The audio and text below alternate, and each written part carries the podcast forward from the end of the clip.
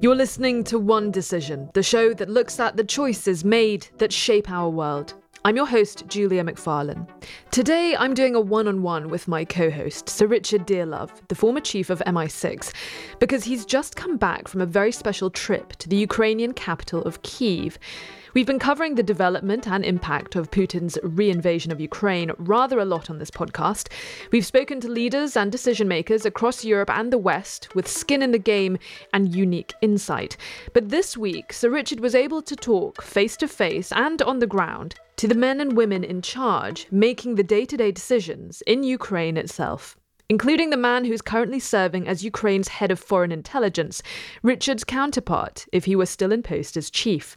Richard was part of a special delegation made up of influential leaders in the security space and policymakers from allied nations. They attended a series of meetings with the Ukrainian leadership during a pivotal moment in the war, as Ukraine prepares to make its long awaited spring offensive. A closed press tour, unfortunately for myself and other journalists, but one that allowed for unprecedented access and incredibly candid conversations about the big decisions that are coming up in this war that threatens to suck in more and more of Europe, economically, politically, and strategically. I should say, we recorded this conversation just before the Russian government's claim that Ukraine carried out an attempted assassination attempt on Vladimir Putin in Moscow. We will be looking at that story a little later this week.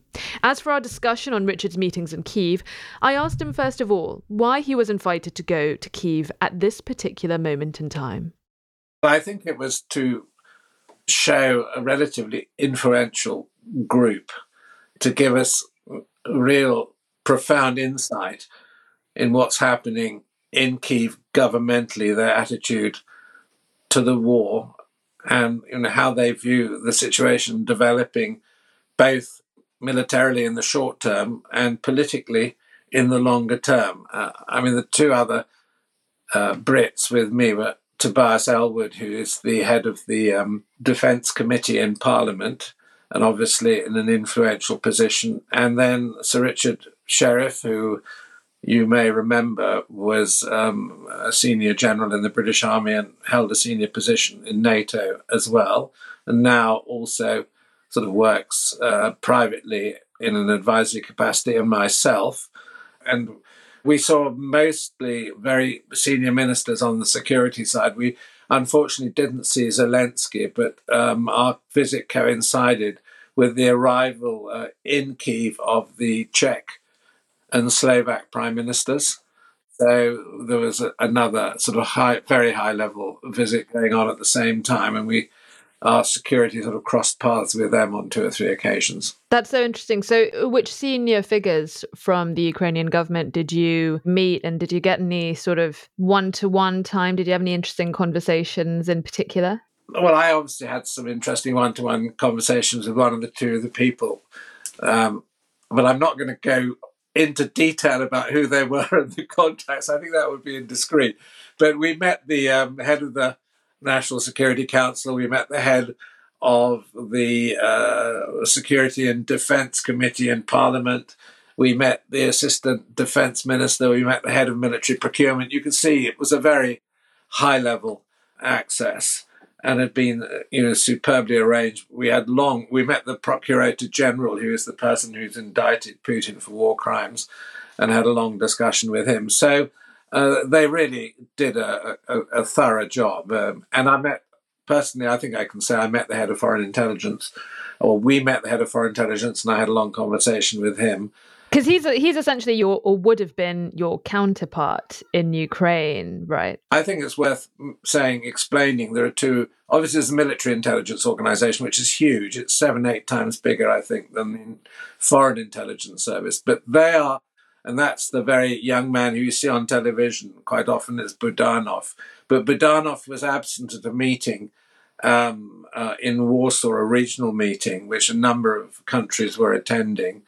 Um, and uh, the foreign intelligence is much smaller, but I think much more strategic. And I mean, what's happened, of course, because of these uh, the conflict, is these two organisations have become much more mature, much more uh, self confident, and probably play a really important role behind the scenes. That's certainly the impression I got talking to the head of foreign intelligence, who's a very interesting, incisive.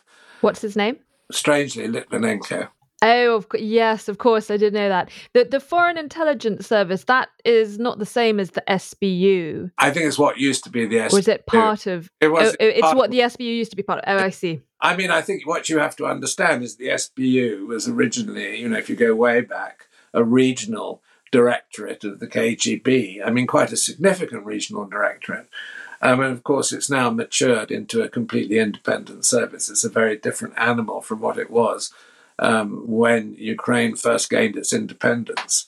So th- there has been like huge shift and change, inevitably driven by the conflict. Um, but I think that although there was an air of normality about Kiev, it came across a bit like a sort of bustling European capital. Under the surface of things, you really do feel this is a country at war. And I mean, what's interesting, uh, talking to the Ukrainians, they see this as a as a really profound political conflict about Ukraine's future place in European security. I mean, the irony is you've got, you know, Putin's special military operation, which of course, you know, is now a rubbish description of what's happening. But the Ukrainians see this very much through a sort of political optic.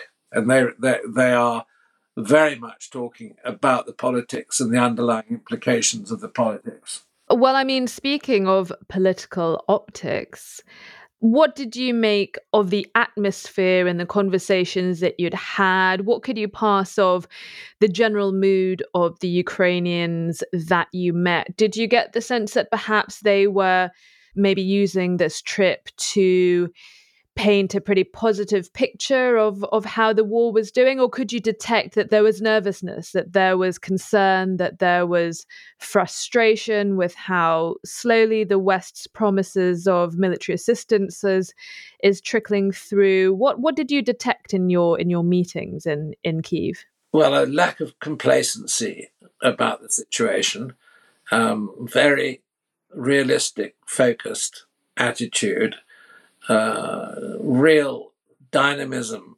amongst the leadership, not over optimistic, but pragmatic, uh, and massive uh, commitment to what Ukraine has to do. And one was really struck by the cohesion um, and the, the enormous motivation. And a lot of the people, our interlocutors, were, were surprisingly young. I mean, you know, early 40s, maybe even one or two of them younger than that.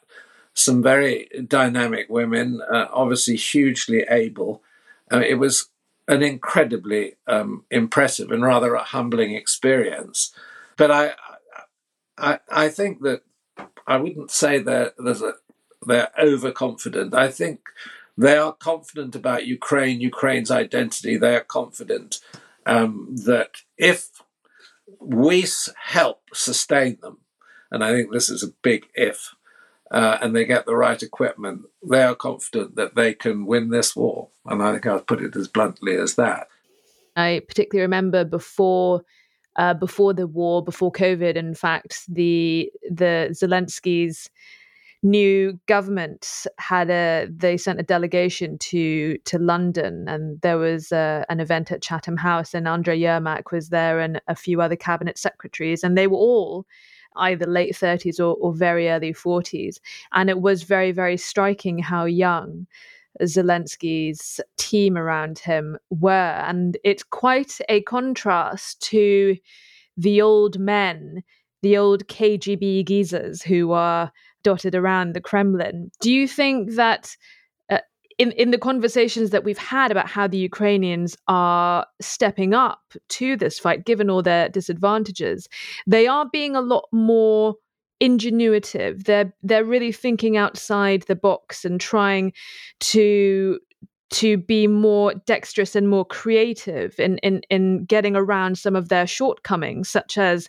the fact that they are not, they do not have the amount and the scale of weaponry that the Russians have. Well, their inventiveness, um, their creativity is really quite extraordinary. Um, and their ability, as you say, to compensate for the difference in weight. You know, David and Goliath. You know, they are doing rather brilliantly in cutting what I would describe as the sort of lumbering Russian giant down to size. And they're massively entrepreneurial. And I think this is where uh, one aspect, an important aspect of the war, which it's really almost impossible to measure, is what I would say the human factor. You can talk about weapons, you can talk about numbers, you can talk, um, you know, about the logistics of warfare, but the human factor uh, on the Ukrainian side, I think, probably gives them a massive advantage uh, over time, as long as you know they can sustain it, as long as they don't don't become war tired, and obviously they are hugely concerned about you know having the means to preserve that energy and that drive. But I mean, for example, we met the guy who was head of the railways, and the railways have been incredibly important in keeping the country running. And uh, there's a wonderful comment whereby, you know, in the early stage of the conflict, the head of the railways apologized to the president because one of the trains to Kharkiv was 10 minutes late uh, in the middle of. He's now been transferred out of the railways because he's clearly so brilliant. And you know he well he's been asked several times by british journalists if he, if he can come over here and, and run our rail networks for us. Well he's now running all the military procurement. And this is a guy you know with a you know in a black t-shirt with a wonderfully sort of plaited hairdo clearly uh, superbly able and clearly a very good inspirational leader. And he's now dealing with with, with the vexed question uh, you know, ammunition supply, given that the uh, Russians are firing. I think that the proportion of Russian shells fired to Ukrainian shells is for seven to one. Um, and, you know, there are big problems of supply, these things that are worrying uh, the, the, Ukrainians. And I think the, the, the other area, which is clearly sensitive, and they weren't precise about it, but um, in Bakhmut, I think they clearly have also had significant losses um, and the, the loss of experienced, seasoned soldiers who've been fighting since 2014 and their replacement with less seasoned troops, but they've put a huge emphasis on training and preparation for the battlefield. So we'll see see what happens. I knew that you were in Kiev on this trip, and I have to say I was a little concerned uh, when I heard that there were uh, renewed airstrikes on the city uh, on one of the nights that you were there. Did you see or hear of those airstrikes? And and the other thing is, I imagine you know the former chief of MI6 on Ukrainian soil. I mean. Sorry to put it like this, Richard, but you must have been quite a high value target. No, what were the security precautions that you uh, you took while you were there? I did have, I did have some special security. Okay, that that's true. Uh, but let's leave it at that. Um, well, funny enough, you know, I'm a, I'm a sound sleeper. I slept through the sirens, get the air raid sirens going off, um, and the hotel had to send someone up to my room to wake me up. And I, I basically what happened was I, I, guess it was about three in the morning.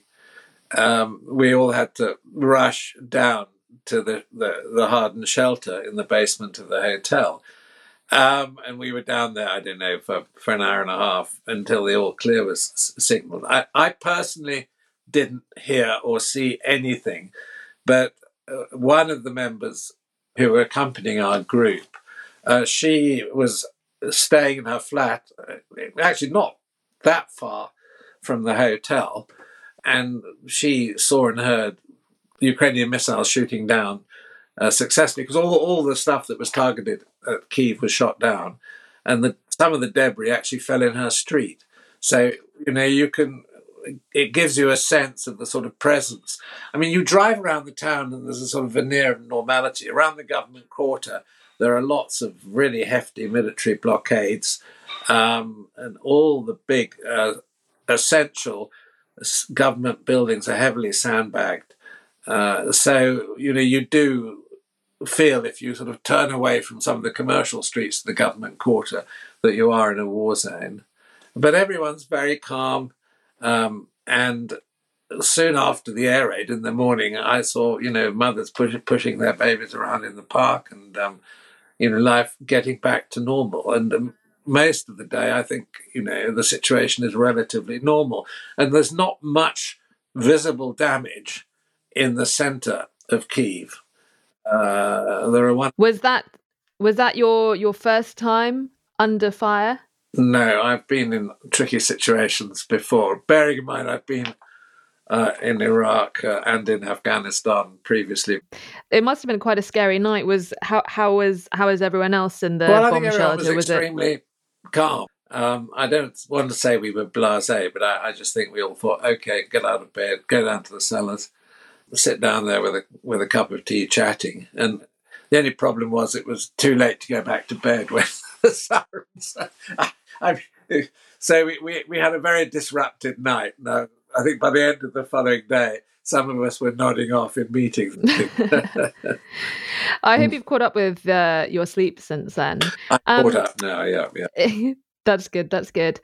I mean, it's an interesting time for you to have gone to Ukraine and to have had the access uh, to the to, to, senior figures and, and leaders as, you did, particularly because this is only a matter of weeks after those intelligence leaks were published. Some of them quite potentially quite damaging for the Ukrainians. There were some leaked documents that appeared to suggest that the US had suggested that Kiev was not actually heading towards victory in this highly anticipated spring offensive. And, and also, uh, there were leaked documents suggesting that their air defenses were vulnerable, that uh, they were they were severely lacking in Soviet era air defense systems, and their stocks would soon be running out, which would mean a huge gaping vulnerability which the Russians could very easily exploit. Well, ironically, I think that the Ukrainians seemed, I wouldn't say relaxed about the leak, but they did see that in some ways it might have worked to their advantage. Did you discuss it with them? Yeah, we did discuss the leak with them, and, and they didn't make a big deal out of it. I think it's important to say there's not the focus professionally in the government on the spring offensive that there is by our media. Um, I mean, what the Ukrainians are saying is that this war will not be won with a single punch. Uh, it will be won by, you know, three, four, five, six punches. So they see the war in a much more multi dimensional fashion. I think it's our media that have somewhat misled us. And in a way, once their sort of shortages were publicized, um, they felt that this had impressed on their allies the urgency of their need. So, in some ways, it's worked to their advantage. I think their main concern that one sort of picked up not directly, but, but as an implication of some of the discussions we had with them, their losses of experienced fighting troops have probably been quite significant. And the training and preparation of troops to fill those holes um, isn't straightforward for them. So, you know, if there's a strategic issue which they focused on, it's that. Okay, the, the other big issue is clearly supply of artillery ammunition and supply of what they hope will be F 16s. It was rather amusing. One of the uh, people on the Parliamentary Defence and Security Committee that we met was a very interesting young woman. I mean, she, she couldn't be more than 35. Um, clearly very bright, very intelligent, very fluent. And she had a t shirt on which said, which I thought was wonderful. Girls don't want flowers; they want F-16s. which she should, of course, she put on for our benefit, but it was it was yeah, it, it was amusing. There has been so much about Ukraine's requests for F 16s. We do know that some Ukrainian pilots are already being trained in how to fly NATO standard jets. And the reason why they are they could be so pivotal to the Ukrainians is that they allow for longer range missile attacks than the Ukrainians currently have the ability to carry out. And what we are seeing on the battlefield is the Russians are keeping all of their their military depots, their their field command centers and all of the sort of key strategic sites where you would want to bomb if you were the Ukrainian Air Force, they are all stationed well away from the front lines and sort of out of reach of the Ukrainians. And the only way for them to to hit those targets now is if their pilots fly deep into Russian territory, very vulnerable to the Russian air defense capabilities. And so that's why the Ukrainians really want those, those F-16s. Uh, what else is it that they need from the West, or or really is the is the F-16s is that the thing that will win them the war? And if they don't get those F-16s, will it cost them victory? Well, I think what's worrying them is you know the weight of the Russian Air Force, the fact that it hasn't been much deployed because of its vulnerability to attack and its standoff capability, and I mean to counter that, I think they you know particularly if they begin to secure a significant military advantage on the ground, then they need, you know, these more sophisticated aircraft. They also obviously need you know, sustained supplies of tanks, preferably Leopard 2, so they don't have a too complicated a mix of machinery. And then, of course, they need with that logistics of spare parts servicing and all of that, which is really important. Um, they need uh, artillery ammunition and it's complicated because they need ammunition for their old Soviet stuff, and they need uh, 155 millimeter ammunition for their new NATO stuff. So, uh, and then, uh, of course, what they also need, which is vital, is sophisticated training, uh, both infantry training and, and weapons training.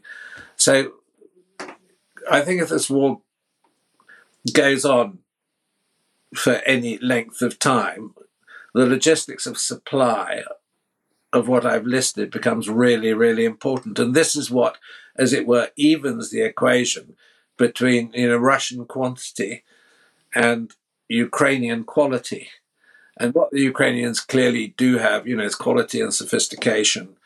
Uh, I mean, what they they also took us to a, a, a sort of very interesting startup hub run by a very dynamic young woman, which is specifically designed to get new weapon systems into the battlefield in a matter of weeks or months, where they've got people using their IT skills and their digital skills to, to invent stuff. I mean, particularly what's become both tactically and strategically important are the use of drones, which we've all read about, and that they've been hugely inventive in using drones, and they're continuing down that track. But there are all sorts of other bits of kit, um, and they're doing what Israel has done. You know, building a, a very a rapid process where you can get stuff from a workbench into the battlefield to be tested in a matter of weeks.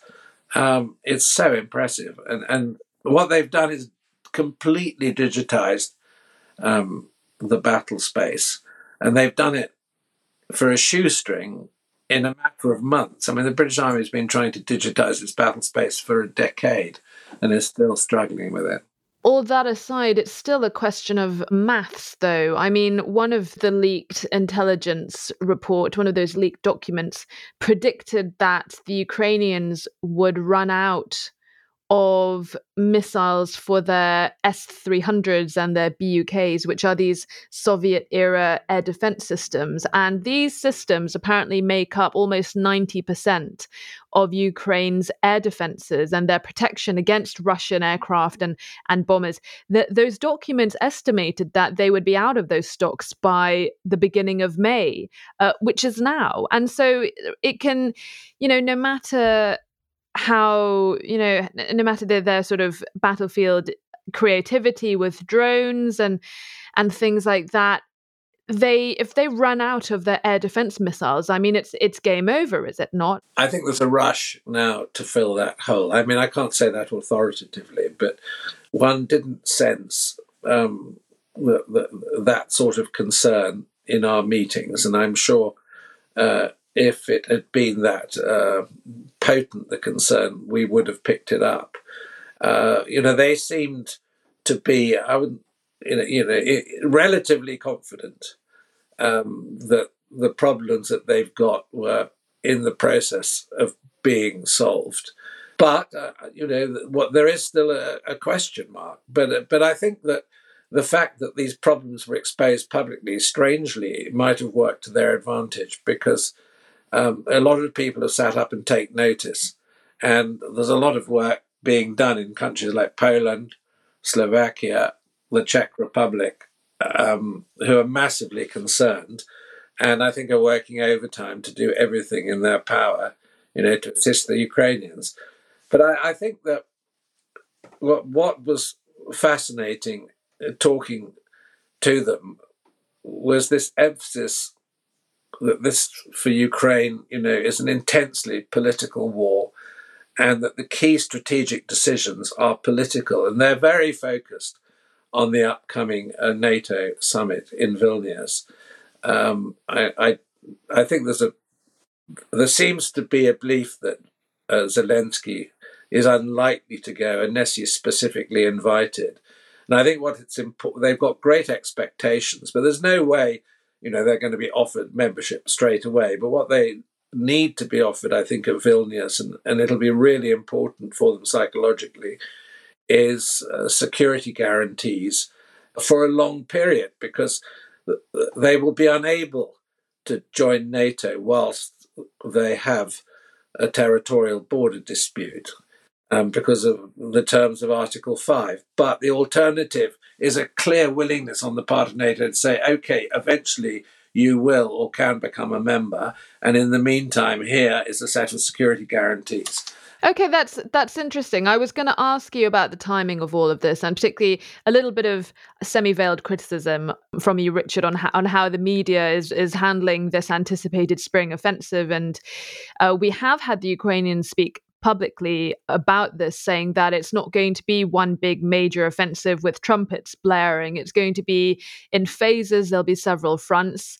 Uh, it may not take the shape that a lot of people in the media are reporting it to be, but is it part of perhaps a timeline that they are working towards because this NATO summit in Vilnius takes place on, I believe it's the 11th and 12th of July this summer. And between now and then, maybe Ukraine's most key months in order to demonstrate whether or not they are able to reclaim some of the territory that they have lost since 2022.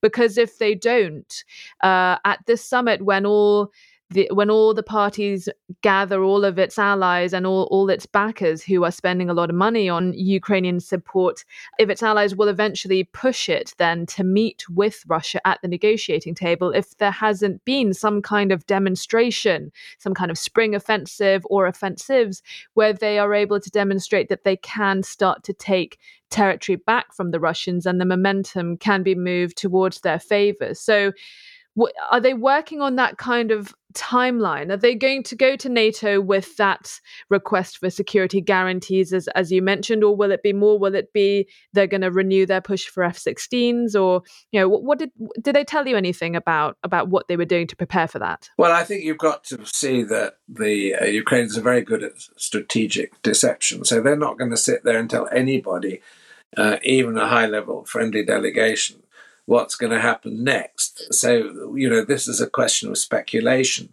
All I would say is I think that what is happening militarily on the ground in the lead up to the Vilnius summit is going to be important because it will influence the discussion. And this is what I mean by the Ukrainians taking a highly political view of this war. Uh, the other thing I would say which was absolutely crystal clear. The, the Ukrainians will not, under any circumstances at the moment, accept a ceasefire. They will not, under any circumstances, accept a negotiation which does not meet the terms already laid down publicly by Zelensky, which, if you read them, the Russians are not about to agree to. So the sort of talk of peace negotiations, as far as the Ukrainians go, is completely irrelevant at the moment. You know, they are suffering aggression, um, naked aggression on their territory. They didn't cause the war. And they see that they have the military capability at the moment to regain territory. So their focus is on doing that.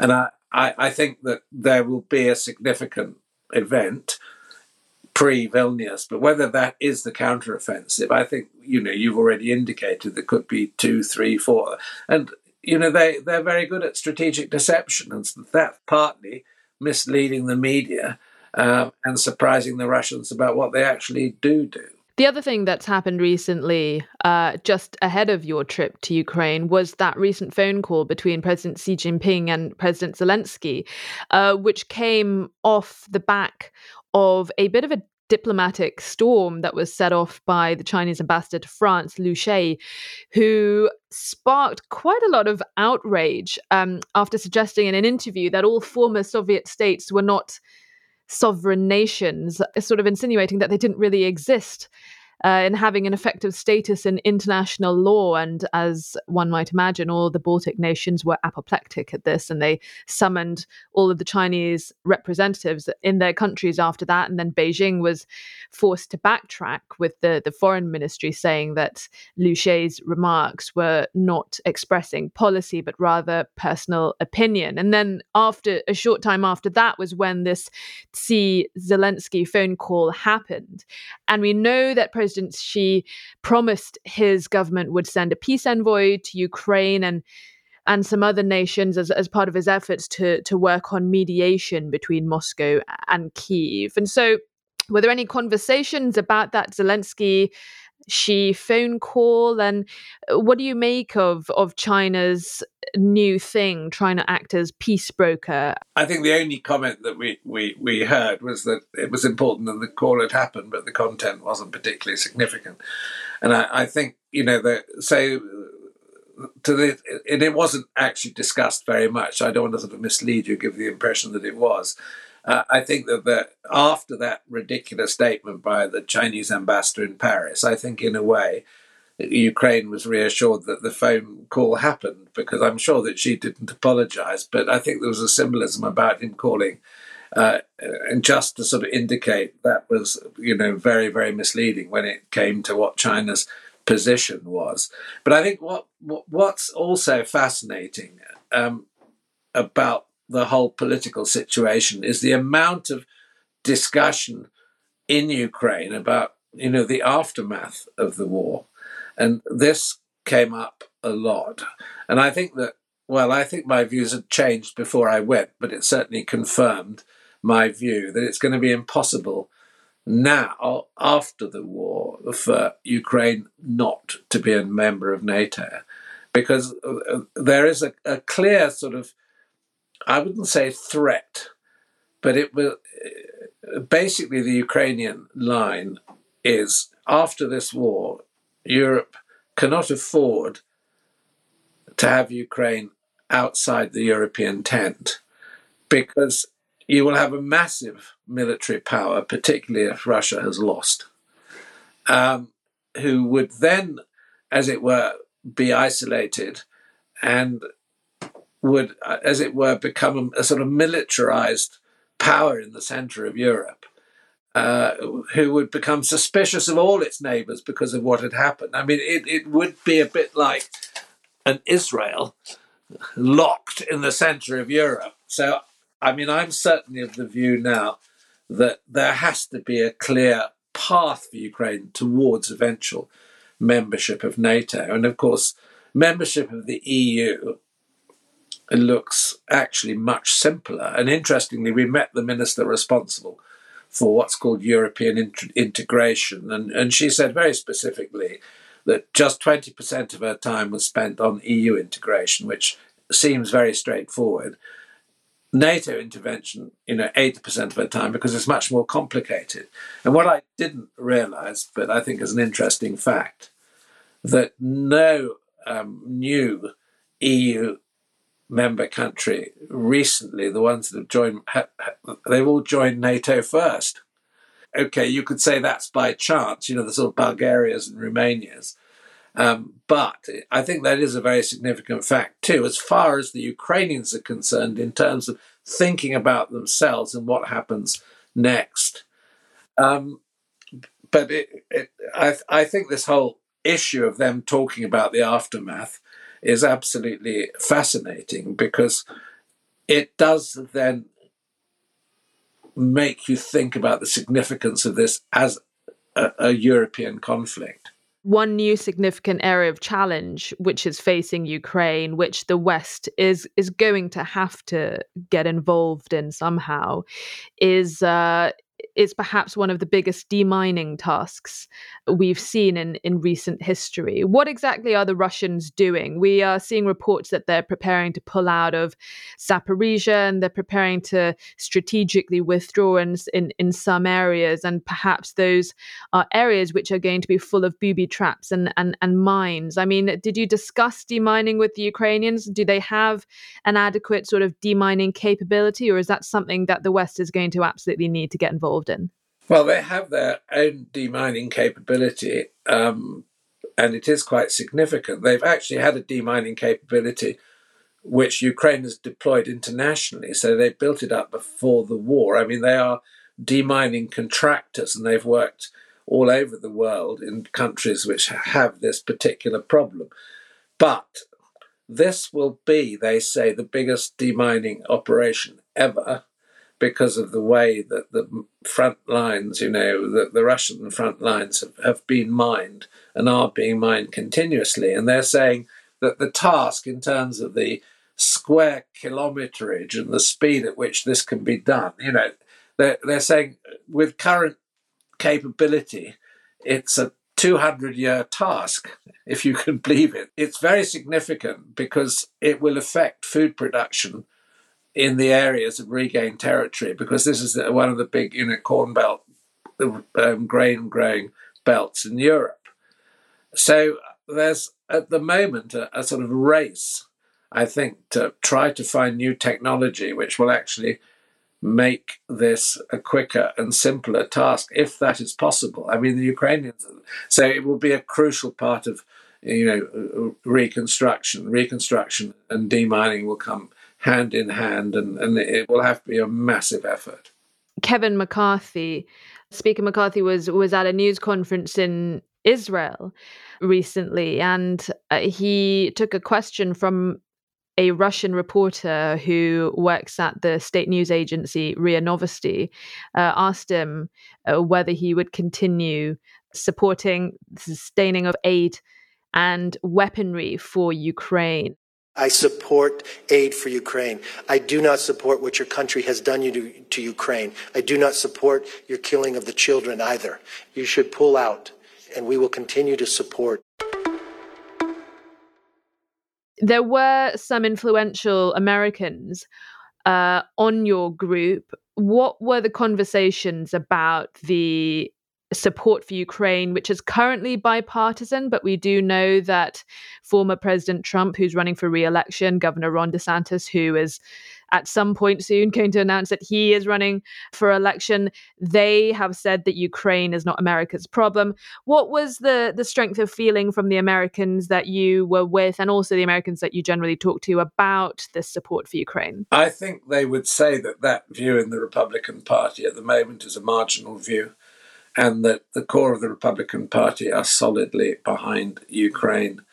Um, I think, obviously, it's something that could be affected by how the election campaign in the United States evolves. I think that my American interlocutors are pretty um, upset by some of the things that DeSantis particularly has said. But they say that you know DeSantis is very poor on foreign policy, and that you know he doesn't really uh, it's not his forte he doesn't understand it. Uh, you know his big stuff is domestic policy and, and domestic economic policy. Uh, so they were not you know particularly concerned. I, I mean concerned to the extent that there is this small group who tends to have these views and says you know the supplies should be limited and audited much more carefully but it's a marginal view. And I, I think that at the moment there's pretty solid cross party support, and the Ukrainians don't seem to be worried, and the Americans I spoke to don't seem to be worried. However, the mere fact that this fraction, maybe you can call it, uh, of the Republican Party exists is a little concerning. One thing that is really not up for debate is the opposition uh, to China among the Republican establishment. I mean, do you think the fact that Putin has had to basically put in his lot with the Chinese for his continued survival is that something that works in Ukraine's favor when it comes to being able to garner and rustle up support from the Americans? Uh, possibly.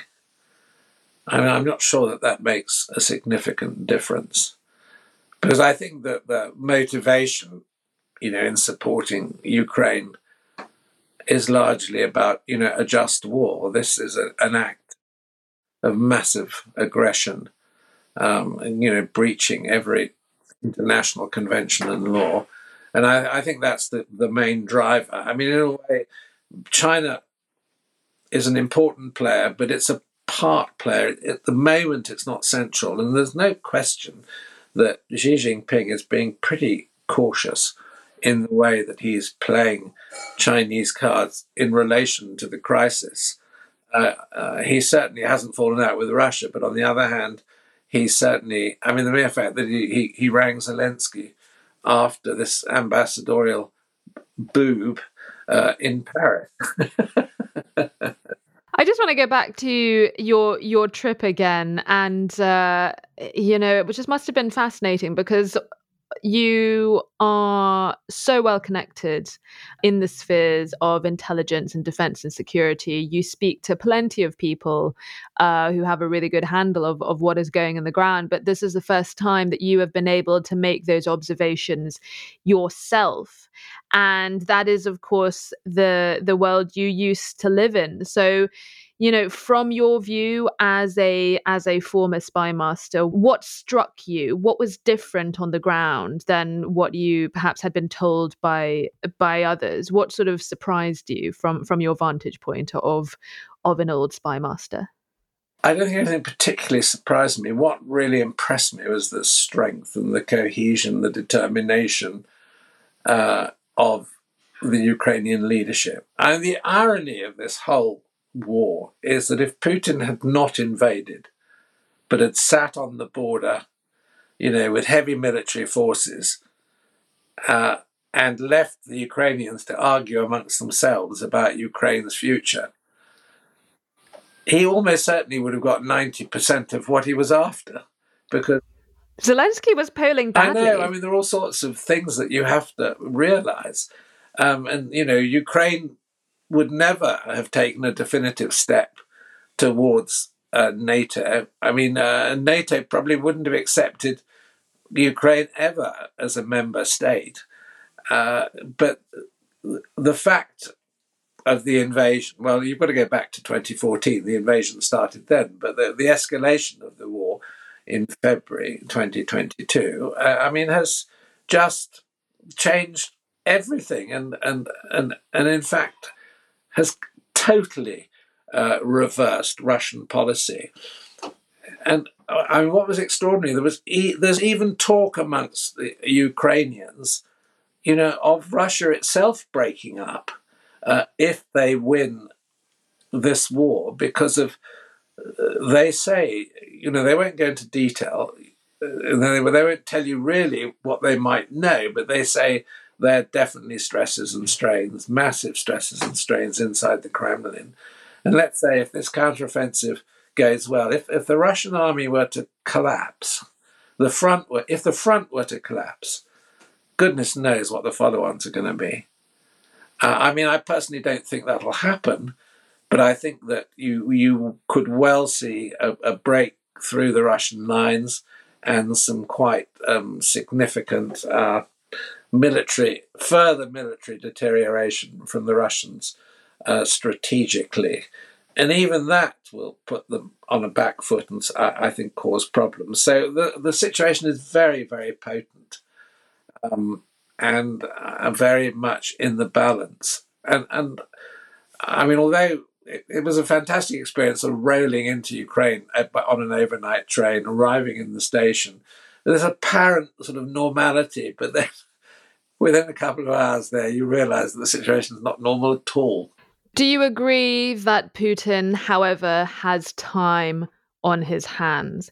He has an inexhaustible, despite how many people are trying to dodge the draft, he has a seemingly inexhaustible supply of of cannon fodder at which to throw into the Ukrainian meat grinder. He has his weapons factories on a war footing, working 24 hours a day. That's not happening in the West.